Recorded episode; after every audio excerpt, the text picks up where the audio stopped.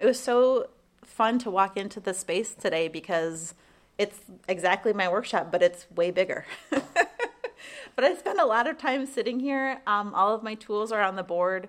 There's some shoes that are in progress on the table. I still haven't finished those red ones. They're waiting for me when I get home. Um, but yeah, these are my tools, and this is a, this is like a little spot where I spend a lot of time working. Talk to me about the process of making shoes because some of the tools look familiar. If you were to give me a kit, mm-hmm. and from that kit I was to make a pair of shoes, what yeah. would be in there? Well, you know, if you went to like a, a hardware store, you could probably find the things you would need to make a pretty basic pair of shoes. So you need a hammer, uh, a pincers, or like a a needle nose pliers is what I started when I was making my first shoes. Was like just a needle nose pliers, a hammer, knives or scissors, and that's pretty much the basic stuff. A tack puller, glue, but all of these tools that you see on the board those are kind of more specialty things that are used for doing edge finishing. And you can see I have like a lot of hammers. They all have different faces, different like domed faces.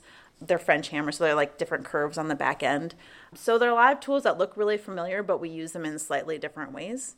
A lot of really sharp knives is really important. It's all things that you might recognize or that are similar. If you've made books, um, there's a lot of crossover.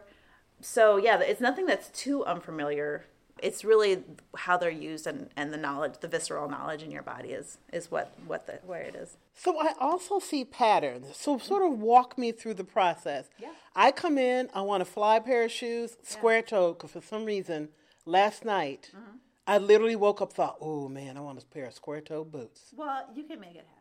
All right. So walk me through the process. Okay. Well, I should preface this by saying every shoe and boot maker we'll do it a little bit differently. So I can speak for myself, and, and there's like a generality to it, but everyone's going to do it a little bit differently. But so, are the tools, yeah. Amara, are yeah. the tools the same tools in the same process yeah. as in the beginning?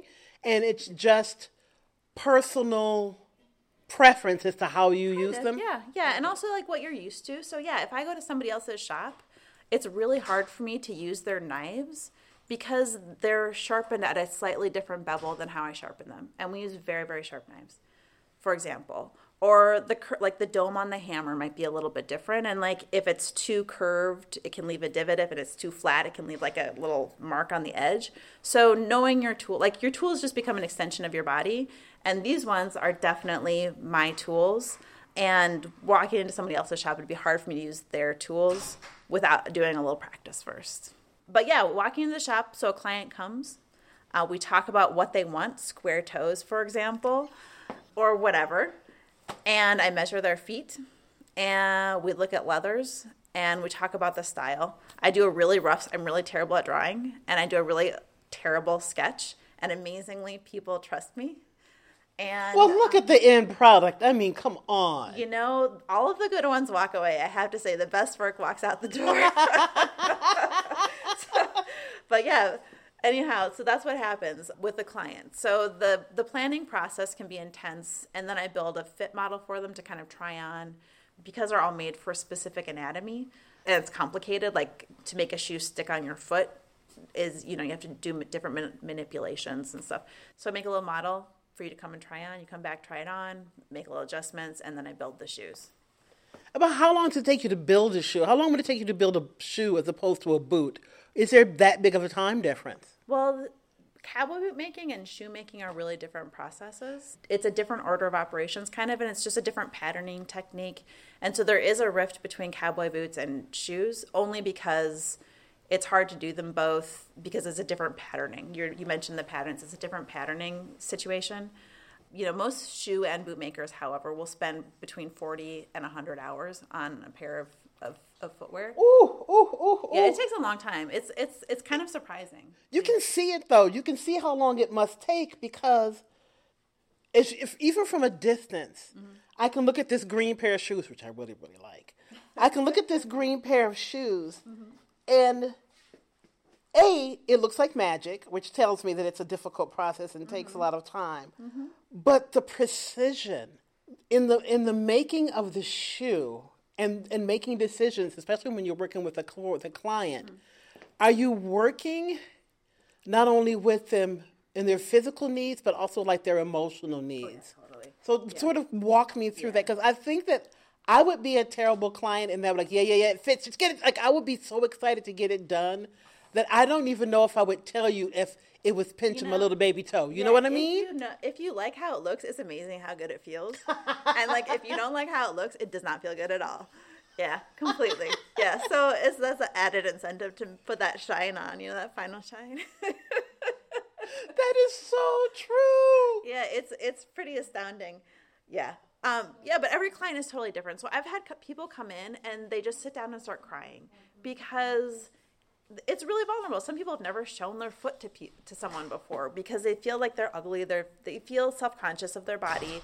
They they're not touched, you know. Um, and some people come in and they are wearing really fancy shoes and they want more really fancy shoes and that's my job, you know. And so it really it you never know exactly who's going to come to the door um, because I just correspond by with people by email, and you never know what's going to happen once the fitting starts.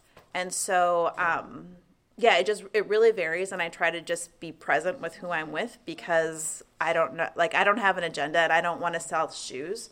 Um, I want to build something that is meaningful to someone, and um, and that you know that's the important part for me is like I have no interest in selling. I have you know plenty of clients, so I'm not going to try to like upsell anybody something. I want to build something that is, that will be meaningful for them for a long time because the shoes last forever.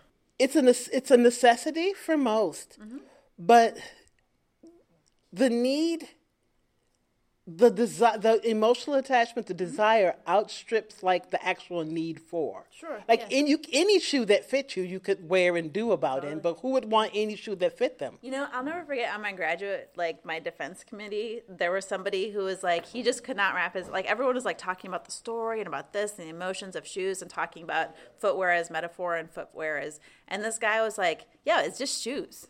Like I like whatever, it's just shoes. Like who, and and I actually kind of appreciated that. At first, I was like, "Who is this Joker?" But then I I, I looked at him. He was like short, squat, short pants, running shoes, just like nothing uh beautiful maybe i don't know what to say about what he was wearing it was completely utilitarian and it's almost like anti-aesthetic and i thought you know that too is the statement you know and so i you know, it it it reminded me that like not everyone is going to have the same parameter or be drawn to the stuff in the same way that i am or see the same things that i do or that i wish to present and that is fine you know And not everybody shares your story.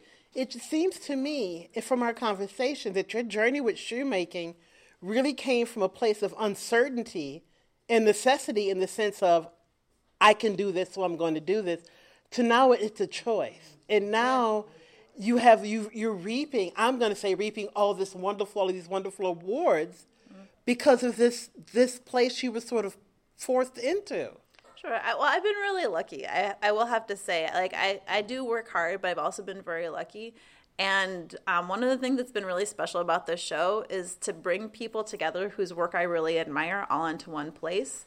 Uh, because everyone everyone comes to this profession from very very different uh, places, whether that's emotional places, physical places, um, economic places. There's just every everyone's coming from a different spot, and we're all on this kind of similar path. That's very different from most people's job. Even other craftsmen, you know, being a shoemaker is a particular thing, just like every craftsman has a you know particular kind of stuff that go with that job. And so it's been really wonderful to see all this work together, and also to um, to talk to some of these other shoemakers about what they are, you know, like how they got here. Um, it's been really great. Yeah,